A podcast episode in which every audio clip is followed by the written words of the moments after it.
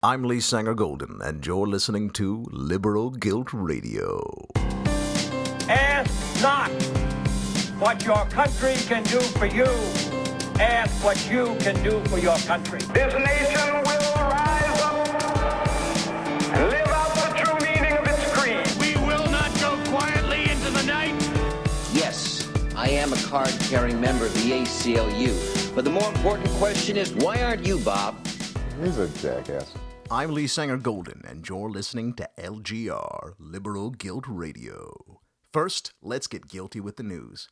The top story is, of course, the passing of a comprehensive healthcare reform bill by the United States Congress. The debate over healthcare legislation has been a long and heated one, and now that the smoke is starting to clear in the battle over healthcare reform, many Americans are left wondering how this new legislation will affect their lives. To clear up the confusion, we now go to one of our public broadcasting affiliate programs.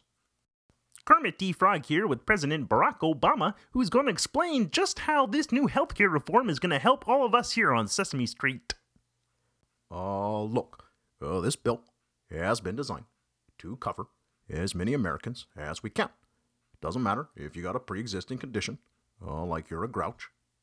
Uh, doesn't matter if you're a same-sex couple uh, looking to adopt uh, a rubber ducky. This bill will help you. It's not about politics. It doesn't matter if you're red, Elmo, or if you're blue, Grover. This bill is designed to make your life better. Elmo thinks you're a communist.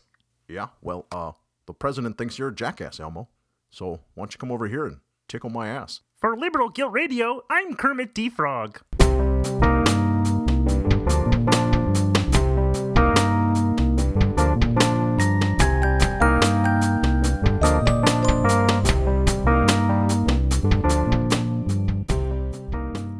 And now we go to a topic that I find gravely troubling, the pussification of America's youth.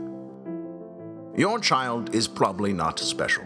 They may be special to you, but let's face it, you're probably not special either. Our children can grow up to be many things, but they cannot be whatever they want. Stop telling them that. Most of our kids are too ugly to be movie stars, too fat to be astronauts, and not well connected enough to be president. There are some extraordinary children out there, athletes, singers, actors, dancers, scientists, mathematicians, Uno sharks.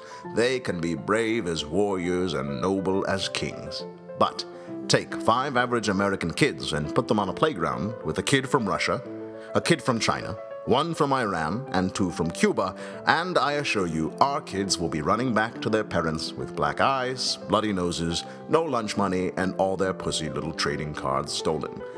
If we sent them back out with helmets on, the other kids would just take them off and beat our kids with their own helmets.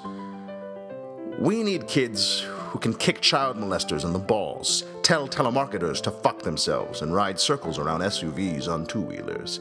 We need the kind of kids who worked in coal mines during the Industrial Revolution, the kind of kids who played drums with the cavalry, the kind of kids who made skateboards out of plywood and roller skate wheels. So, let your kid ride without knee pads. Let them play with matches, curse, and swing as high as they can on the swing. They might fall, right on their cute little faces.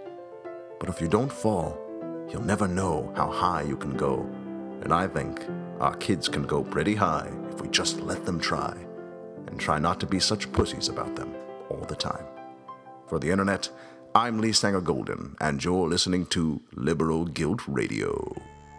L G R is made possible by the generous donations of dads with ponytails and lesbians with fanny packs like you.